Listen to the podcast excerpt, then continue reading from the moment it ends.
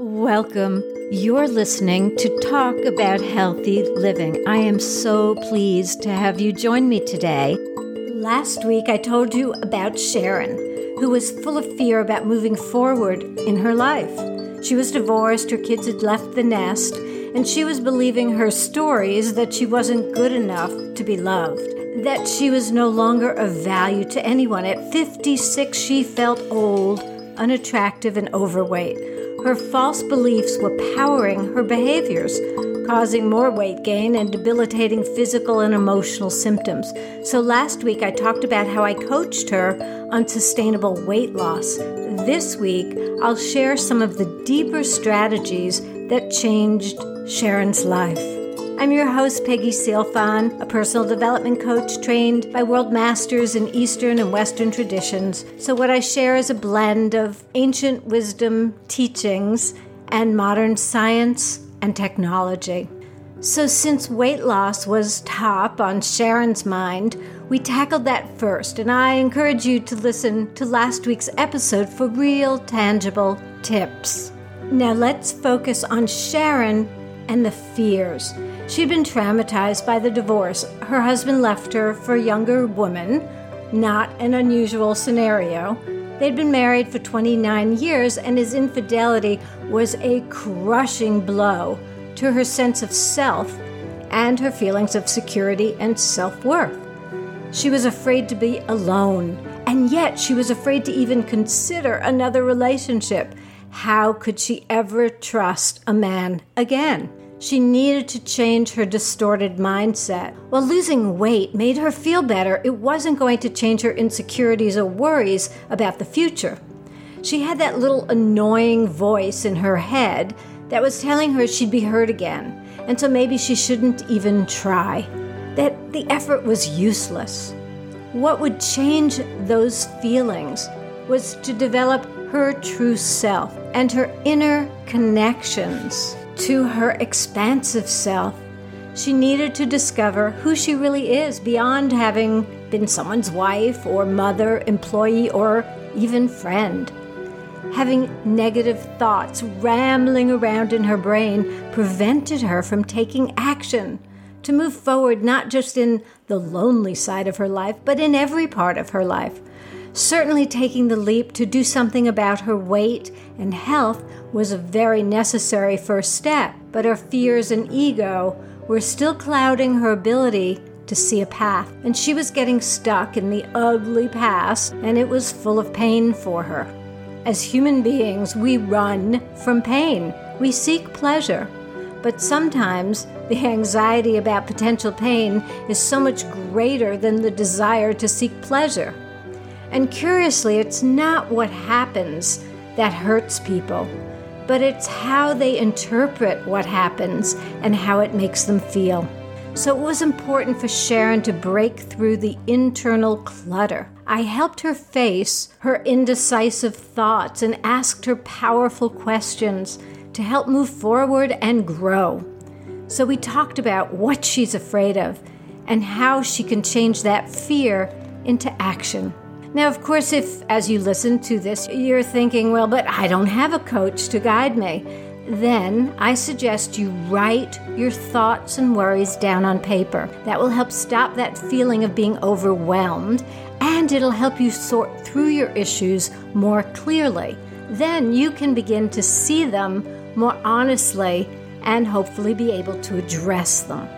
Even more importantly, I encourage Sharon to begin to practice several breathing techniques every day and even multiple times a day. Not only do breathing practices quiet the self destructive thoughts, but they allow you to access the present moment in a clear, neutral, contented way.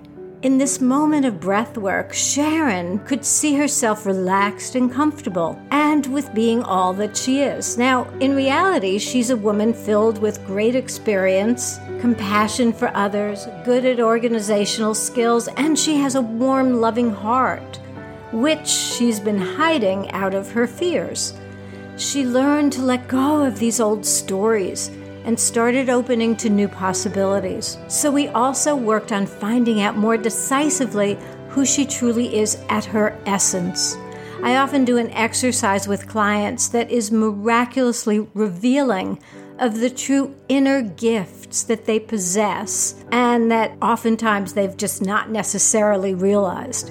So, by getting in touch with those unique and exciting positive traits, Sharon was able to create an affirmation, a positive statement about who she is and how she intends to show up every day. It took some practice, but she began to believe a new story, which truly revealed the core of who she is and allowed her to align her behavior accordingly. In other words, if you feel you're unlovable, let's say, chances are you'll unconsciously create an outer appearance.